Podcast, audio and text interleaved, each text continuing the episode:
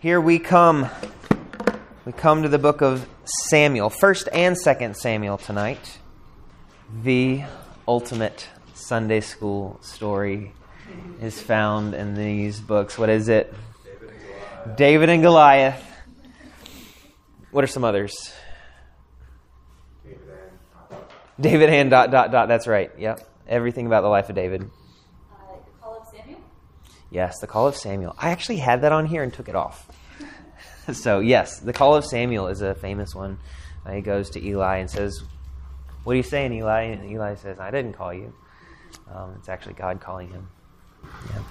I guess it would be included in that, but even before that, with uh, Samuel wanting, uh, Samuel's mom wanting a son and then dedicating him to the Lord if she gets him, and then her being faithful in mm-hmm. that promise as well. Mm-hmm. Yeah, absolutely.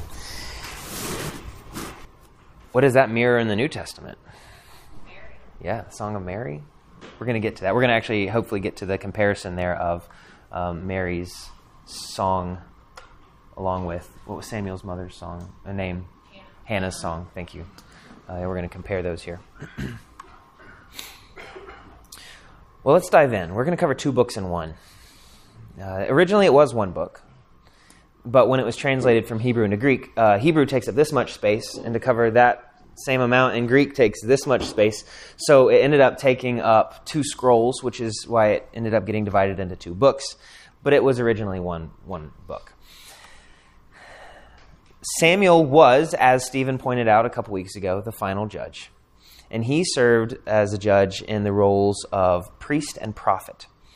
And I thought that the Bible Project did a really good job with the, uh, the overall structure and the outline. So you can look there at the bottom of your handout and see the outline. I thought the arcs were really helpful.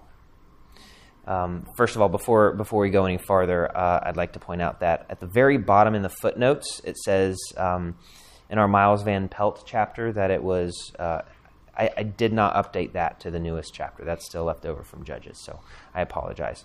Hopefully, by the time this is posted online, if the handouts are also online, they will be up to date. Uh, so you'll see there Saul. Well, there's first of all the, the lives of Samuel, Saul, and David are really what's covered in these books. Samuel's uh, the first seven chapters.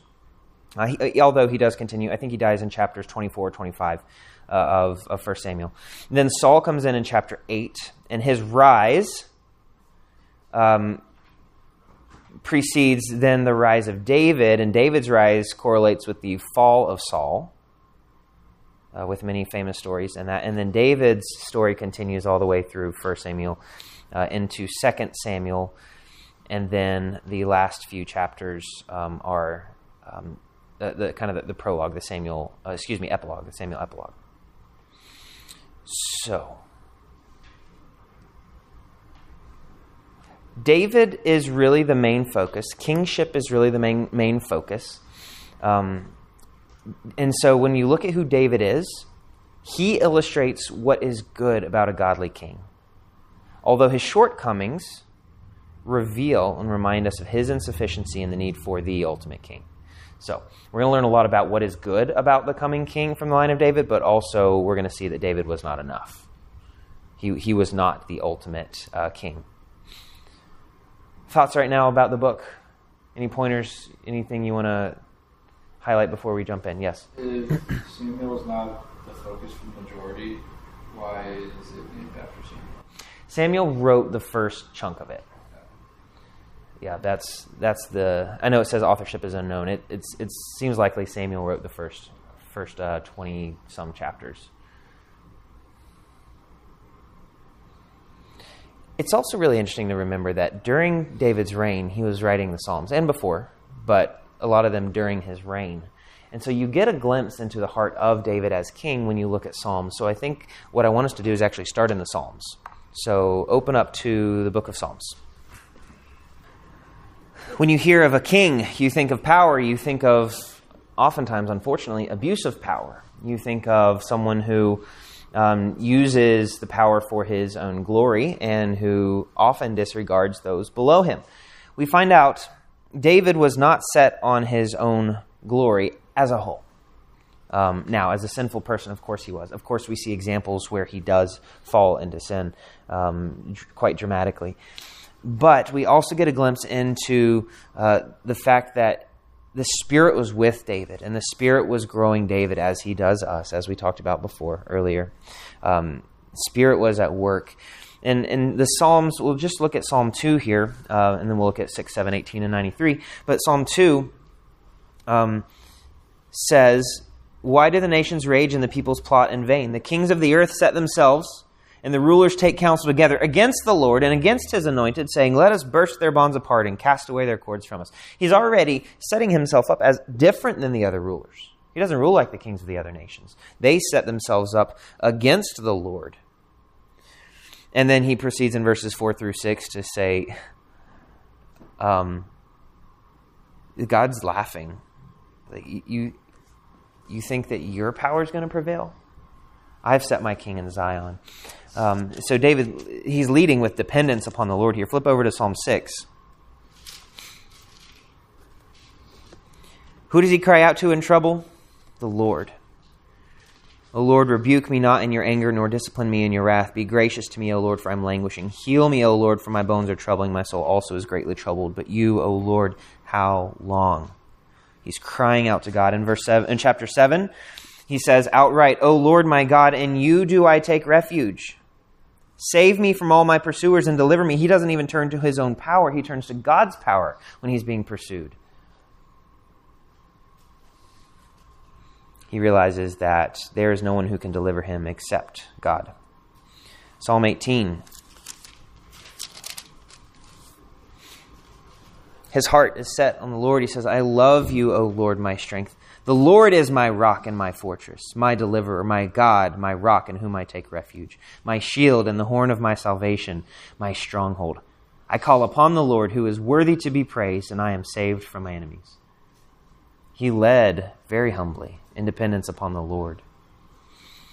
And then lastly, Psalm 93. And of course, I'm, we're just cherry picking here, just picking a few. Even as David is on the throne, he knows, Psalm 93, it is the Lord who reigns. The Lord reigns. He is robed in majesty. The Lord is robed. He has put on strength as his belt. Yes, the world is established. It shall never be moved. Your throne is established from of old. You are from everlasting.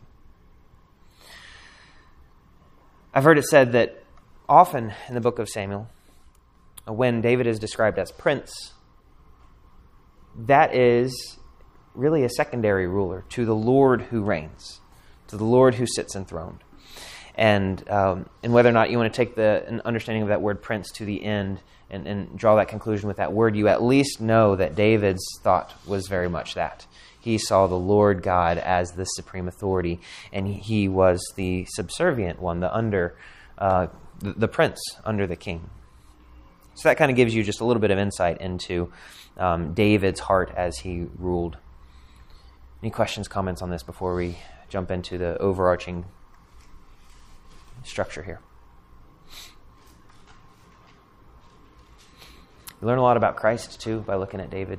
You see how uh, Jesus also was the one who submitted himself to the Father's authority and to the Father's will and led with humility for the good of others. We saw that in Psalm 22 this morning. Uh, so the rise of Samuel is in, um, I'm going to flip over here to 1 Samuel in my Bible. 1 Samuel chapters 1, 2, and 3. This was the, the birth and then the call of uh, Samuel.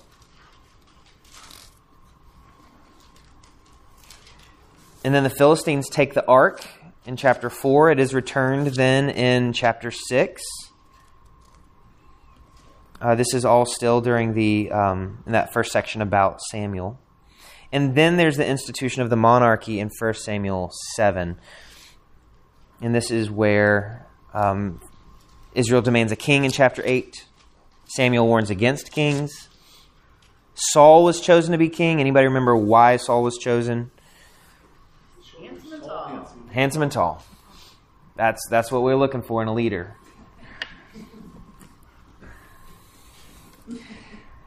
It was really interesting look in 1 Samuel 8, verses 19 and 20.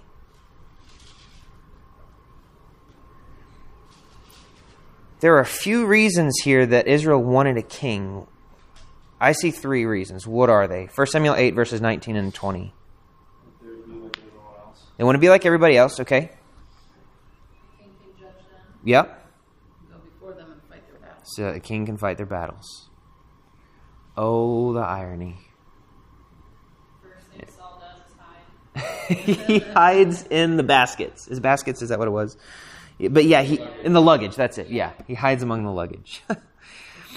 and then um, look, flip over to chapter seventeen. They're in the valley of Elah. They got a king to fight their battles for them, and what does King Saul do before Goliath? He won't go out. He's an utter failure of even what Israel wanted for a king. Sorry, so you see, you see um, Saul in chapters 13 through 15. Then you see David come on the scene in chapter 16. He's anointed, and then uh, he fights Goliath. And um, that David and Saul continue through the end of 1 Samuel. And then 2 Samuel chapters 1 through 4, you see David as king of Judah. He first began to reign in Judah only, and then um, moved from his um, capital, if you will, in Hebron up to uh, Jerusalem. And finally, when he moved up to Jerusalem to be ruler over all the tribes, um, he finally cast out the Jebusites. Uh, I believe it was the tribe of Benjamin that had not cast out the Jebusites, and they lived with them there uh, in Jerusalem.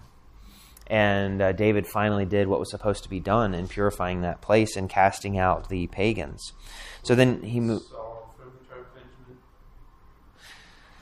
Probably. I trust you on that one. Which always confused me as to why he was picked, because, like, all the prophecies are very clear that it's Judah. Hmm. Yeah, it says, uh, chapter 9, verse 1, there was a man of Benjamin. Yep, you're right.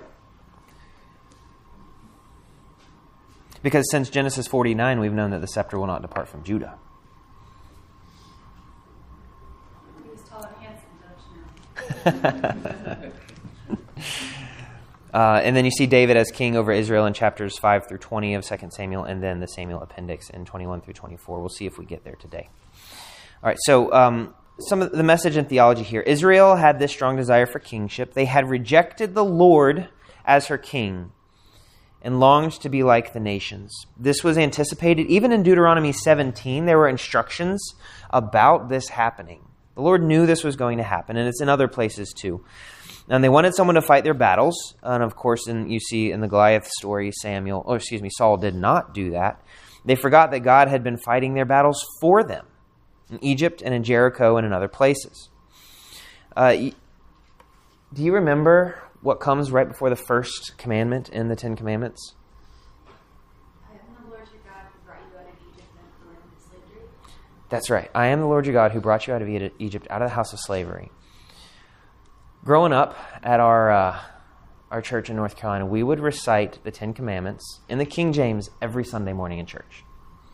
Um, and the Lord spake and said, you know, that's that's how it went.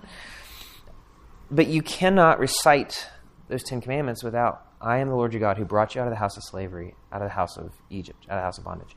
Um, and that is the historical prologue to this covenant document where these stipulations are given, these commands are given. What this means is they have forgotten to read the law.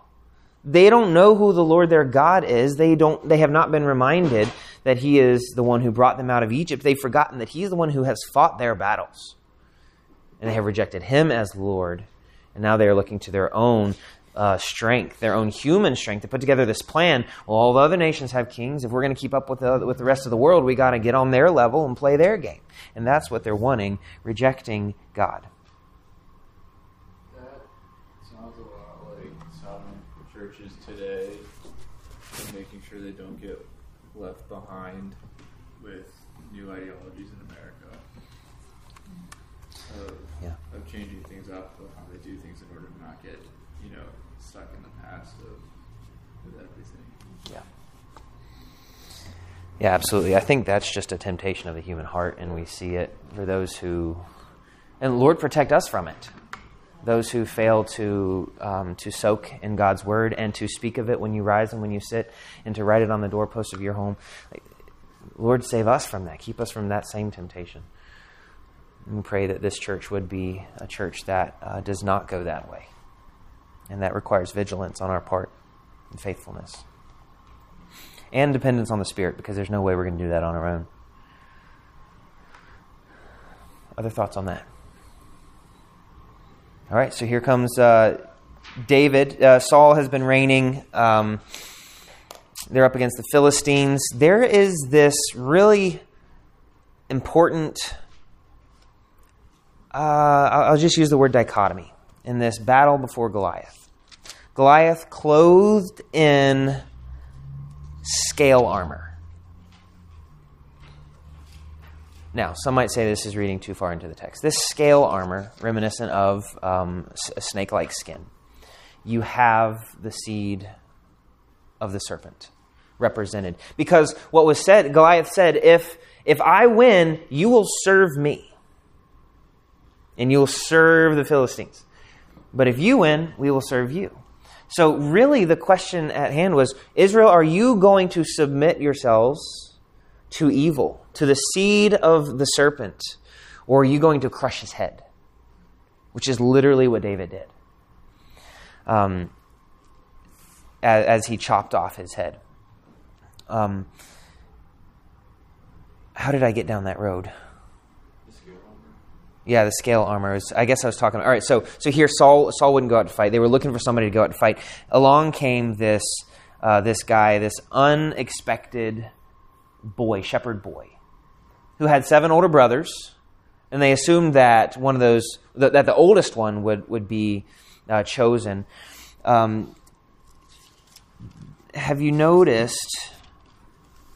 They almost some of them really wanted another brother, not not David um, verse chapter 1 Samuel 16, verse 6.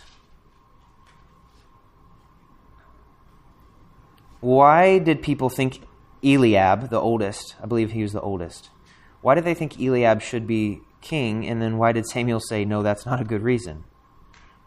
Samuel thought he should be king. I thought this whole chapter was like an internal dialogue between Samuel and God.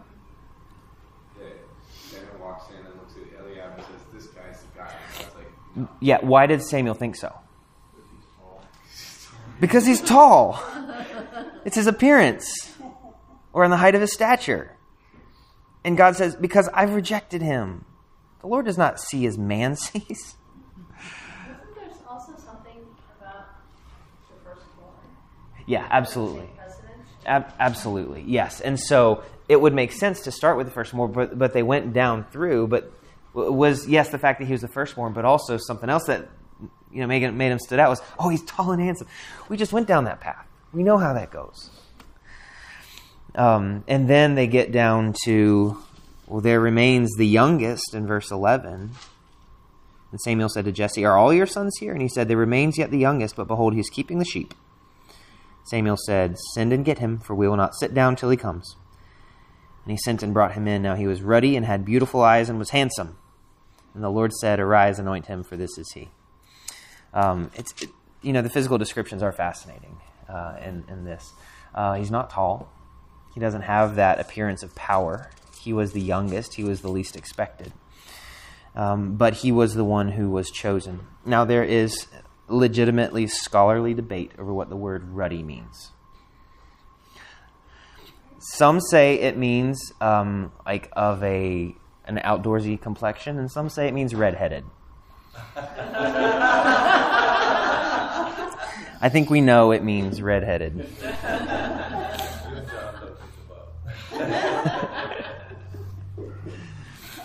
Uh, and, and that is a legitimate scholarly debate over what that word means. So, um, anyway. But more than any of that, he was a man after God's own heart. And this is something I learned as I was doing the study from a couple different sources. They highlighted this. Literally, it means the Lord has sought for himself a man according to his own heart. So it doesn't mean that David's heart was how, how do I say it? it wasn't the merit of David's godliness that got him anointed king. It was the man that God's heart had chosen that got him anointed king. It rests on God's choice and God's design and God's plan.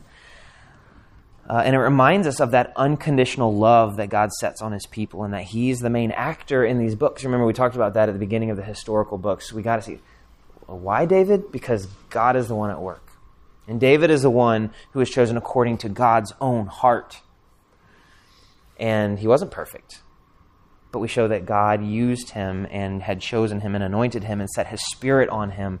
And, uh, and he ruled with, um, with great godliness, but also with great sin. Yes? Um, when you mentioned that, that um, God sees differently than man sees, uh, verse 24 of 17 says, When all the men of Israel saw the man, talking about Goliath, they were greatly afraid. And if you go to verses 45 and 40, uh, 45, so this is the whole buildup before David goes out to meet Goliath. And 24 is the men saw humanly, and David sees with God's eyes what can be done. Yeah. So the dichotomy there. Can you parse out that difference? What is it that David saw? Well, David, well, let me read it. Then David said to the Philistine, You come to me with sword, spear, and a javelin, but I come to you in the name of the Lord of hosts, the God of the armies of Israel, whom you have taunted. That he's already knowing that, that the battle has been given. That's right. That's right. Because as we saw in his Psalms, he is the one depending on the Lord to lead.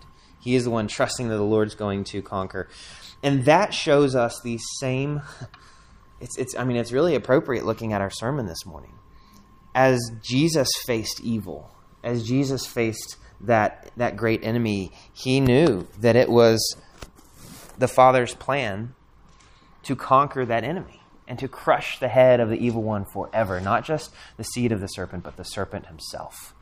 Um, Jesus was crushing all evil on that day in full dependence upon God because he saw, as John pointed out, he saw as David saw, even clearer than David saw, past the appearance into the heart, into the fact that God is fighting that battle.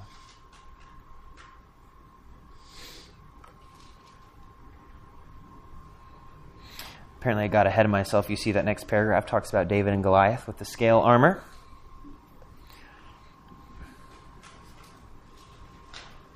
Um, and it's, it's you see that last line of there in there. David is a type of Christ, not of you. this is a very common. You've heard it. I've used it as an example before. Very common misapplication where you say you should just stand strong and fight your battles, like fight your giants, like David did, and and be um, be courageous. No, with with Goliath as the representative of that evil. Jesus has fought our enemy for us. And we live in his victory and continue to um, push back against that darkness, but it's all by his strength. He's the one who's done it, he's the one who's doing it. And so we have to. Um, we have to be in David. We were the we were not David out fighting Goliath. We are represented in the cowering Israelites back in the camp who who can't do anything about it. But in David we achieve that victory over the enemy.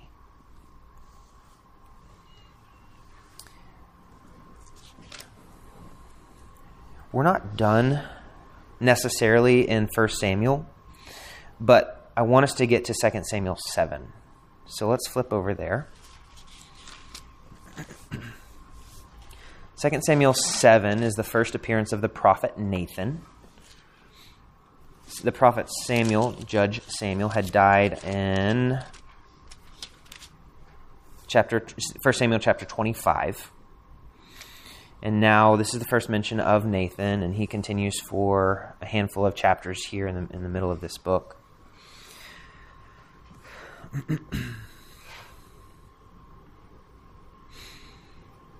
Trying to figure out how to break this down. Let's look in verse 10. 2 Samuel chapter 7, verse 10. Start in verse 9. And I have been with you wherever you went, and have cut off all your enemies from before you. And I will make for you a great name like the name of the great ones of the earth. And I will appoint a place for my people Israel, and will plant them so that they may dwell in their own place, and be disturbed no more. And violent men shall afflict them no more. as formerly, from the time that I appointed judges over my people Israel, and I will give you rest from all your enemies. Moreover, the Lord declares to you that the Lord will make you a house, will make you a house. And when your days are fulfilled and you lie down with your fathers, I will raise up your offspring after you, who shall come from your body, and I will establish his kingdom. Who's he speaking of here in verse 12? It's a trick question. Who's he talking about in verse 13?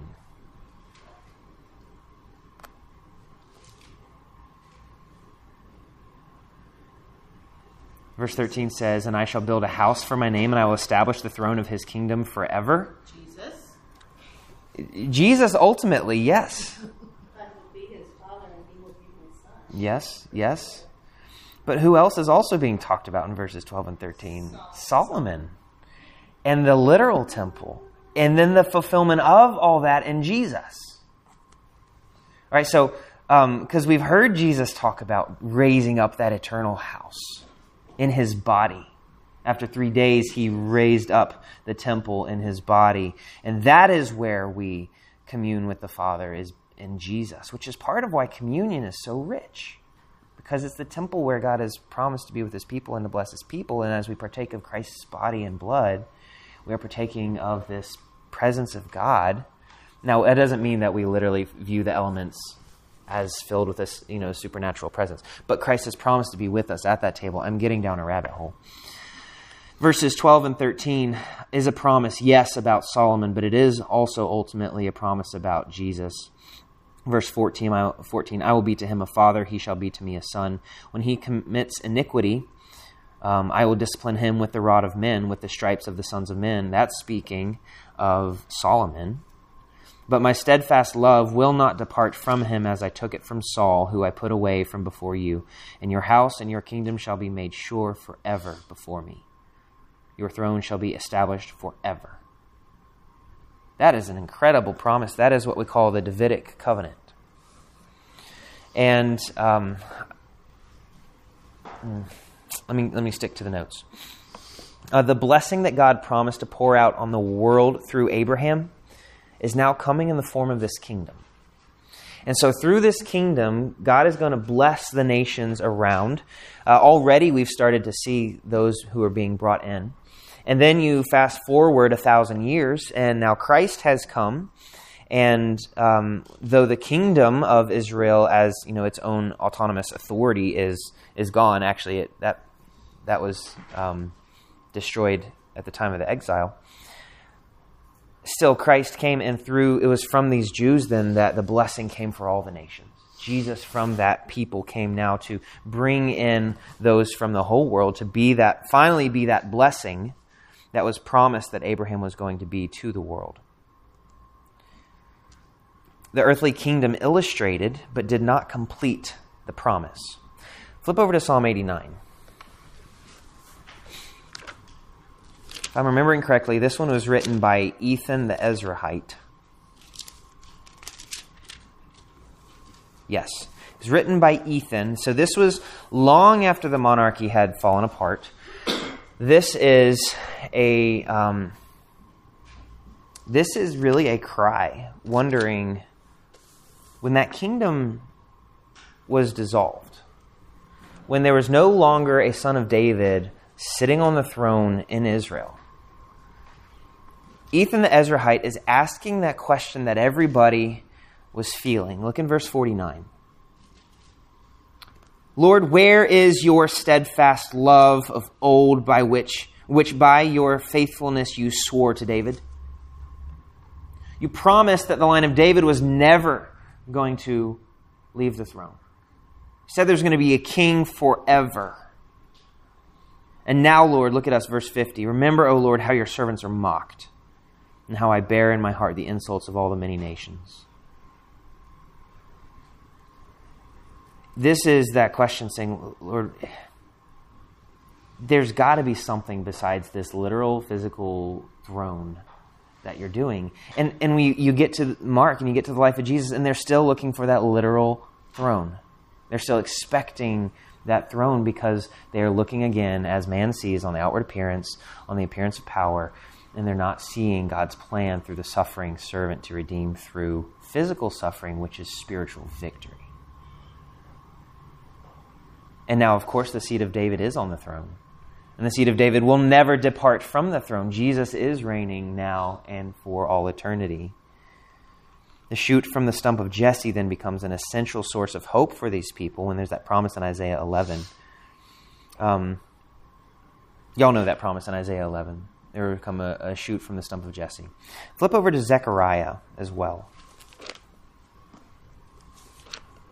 It's in one of the uh, it's in the minor prophets, the last 12 before the New Testament, and I always have to run through the order in my head to find it. And I always get it confused with Zephaniah. All right, Zechariah chapter 9. It's on page 1192 in my Bible. Zechariah 9, verses 9 and 10. Rejoice greatly, O daughter of Zion. Shout aloud, O daughter of Jerusalem. Behold, your king is coming to you, righteous, and having salvation is he, humble and mounted on a donkey, on a colt, the foal of a donkey. I will cut off the chariot from Ephraim and the war horse from Jerusalem, and the battle bow shall be cut off, and he shall speak peace to the nations. His rule shall be from sea to sea, and from the river to the ends of the earth. They were waiting for this king to come on a colt, the foal of a donkey, to be this fulfillment of what seemed to be a promise that was over.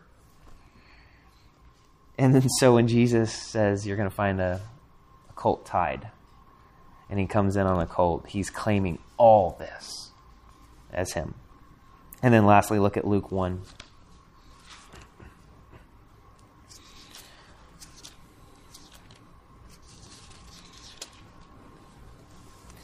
Verses 32 and 33. I'm going to start in verse 31. And behold, you will conceive in your womb and bear a son, and you shall call his name Jesus. He will be great and will be called the Son of the Most High, and the Lord God will give to him the throne of his father David. And he will reign over his, the house of Jacob forever, and of his kingdom there will be no end. What a claim! In light of this Davidic covenant, in light of what Israel has endured, in light of their sin and God's faithfulness to save them anyway. In light of our sin and our unfaithfulness and God's faithfulness to save us anyway, in the one King who did it so perfectly. You know, we, we talk about Christ having, you know, exercising perfectly the offices of prophet, priest, and king this is rich as we look at Christ as the king of the Davidic line. This is just king, though. We're not even talking about prophet and priest. Who Christ is and what he fulfills in the Old Testament is mind blowing. Okay, questions right now before we even look at a few more examples? I know we really just kind of flew through the content of Samuel. I maybe I can just recommend go watch the Bible Project to get some you know details of specific stories and things that are going on, or just read it. It really is a fascinating read. Um, as David was the good shepherd, was a shepherd protecting the sheep, so uh, Christ is the good shepherd. As um, well, let's just look. Uh, can I have somebody flip to 1 Samuel chapter two? I'm still in Luke. Um, somebody flip to 1 Samuel chapter two read, Deanna, thanks. Could you read verses 1 and 10?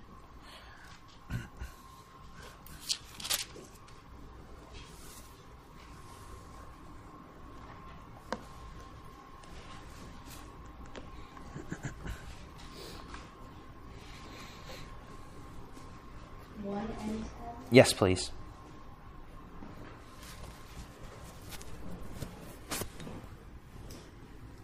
Then Hannah prayed and said, My heart rejoices in the Lord. In the Lord my horn is lifted high. My mouth boasts over my enemies, for I delight in your deliverance. Verse 10 Those who oppose the Lord will be shattered. He will thunder against them from heaven. The Lord will judge the ends of the earth. He will give strength to his king and exalt the horn of his anointed. Luke 1, verse 46 starts very similarly. It says, And Mary said, My soul magnifies the Lord, As Hannah had said, I will exult in the Lord, and my spirit rejoices in God my Savior. And it talks about, it's a, it's a song of remembrance of how he's helped his uh, servant Israel um, in remembrance of, Christ, of God's mercy on his people. so it was this, this song of Hannah that anticipated this king, which very soon was came and was David. And the Song of Mary also anticipates this uh, faithfulness of God to bring the king as they both exult in the Lord in their songs. Uh, and in some ways, that Song of Hannah sets the trajectory, if not the outline, of the books of, the book of Samuel, the books of Samuel. And then um, David.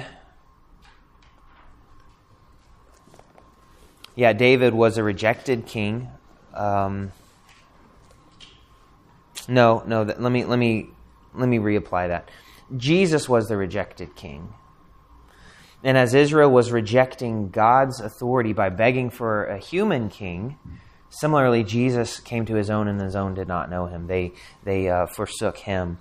Uh, as God was uh, there leading his people, they said, No, we, we want nothing to do with you. We want our own kind of leader, just the way that uh, the people at the time of Christ said, No, we don't really want anything to do with you. We're going to keep our own leadership here.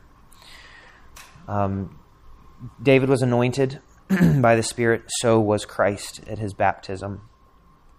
Um, David was the unexpected king who doesn't look the part. Um, he has beautiful eyes and apparently really nice hair, but um, he was the young one. He was the little one. He wasn't tall. Um, Christ is described in Isaiah 53. There's nothing about him that would draw us to him. There's nothing in his appearance that would make us desire him. Unexpected in that way. Also, uh, who can? What good comes from Nazareth? You, you remember that. And then he was rejected also by his own family as he went back. Uh, David was the victorious king, and he ruled well in giving victory to the nation, but Christ did it in the in the most ultimate sense. And you see that in Romans 8. Nothing can separate you from this victory that Christ has accomplished and given to you. Um, I think one of my favorite stories in all the Old Testament is 2 Samuel 9, so um, I think we should flip there and just take a quick look at it. If you want a bunch of specific comparisons about how Jesus is the ultimate Davidic king, that's the last point on the sheet, come look at uh, Nancy Guthrie's book. Um, I have the page numbers marked there, but it, it's just a chart, page after page after page of charts of comparison these verses of how Christ fulfills these things that happened um, in the life of David. Uh, but we'll end here with 2 Samuel chapter 9.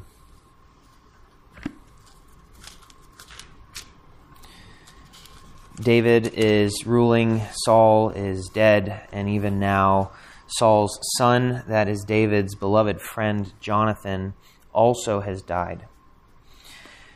And David said, uh, 2 Samuel 9, verse 1, Is there still anyone left of the house of Saul that I may show him kindness? Hold on. Why would David show kindness to anybody in the house of Saul? You remember what Saul put him through?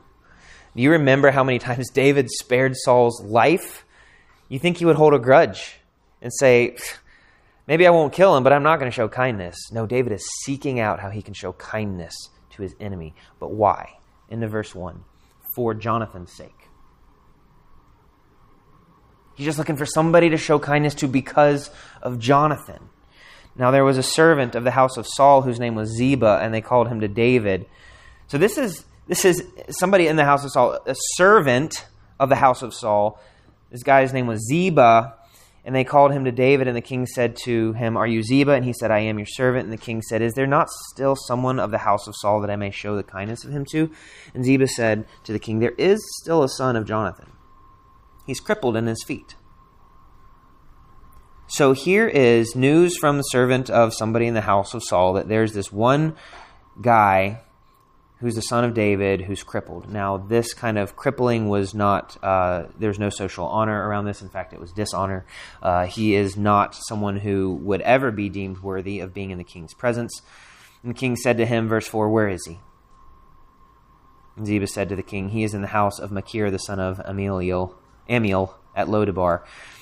And then King David sent and brought him from the house of Machir, the son of Amiel at Lodebar, and Mephibosheth was his name.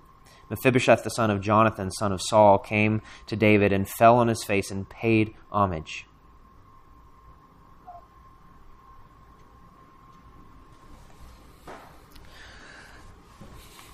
That contrasts so starkly with the homage that was paid to Christ this morning in, in the story of his crucifixion. This is the this is Mephibosheth who saw this kindness of David and fell on his face before the gracious king. And uh, he answered, and David said, Mephibosheth. And he answered, Behold, I am your servant. And David said to him, Don't fear, for I will show you kindness for the sake of your father Jonathan. And I will restore to you all the land of Saul your father, and you shall eat at my table always. And he paid homage and said, What is your servant that you should show regard for a dead dog such as I?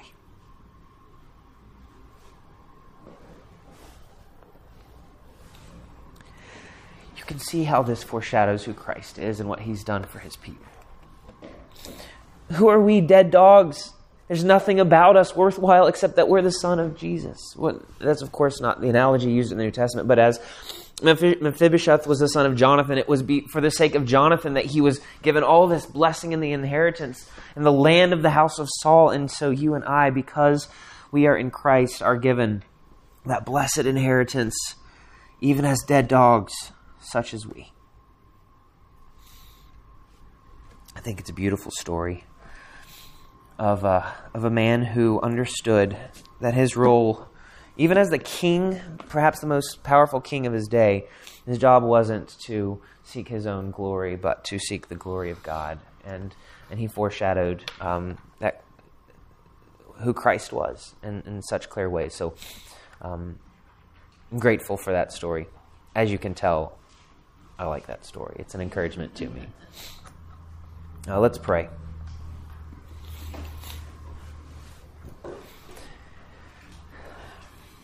Dear gracious God, you rule with all authority. And you were working this plan of salvation through this kingship so that we might be brought in and benefit from your rule and your authority. So would we place ourselves in our proper position as recipients and beneficiaries of your reign. I pray that we'd be grateful, that we would fall down in true homage, not this false mocking worship that Jesus received as he was crucified, but would we be grateful, knowing that you are going to let us sit at your table forever, even when we are dead dogs as we are.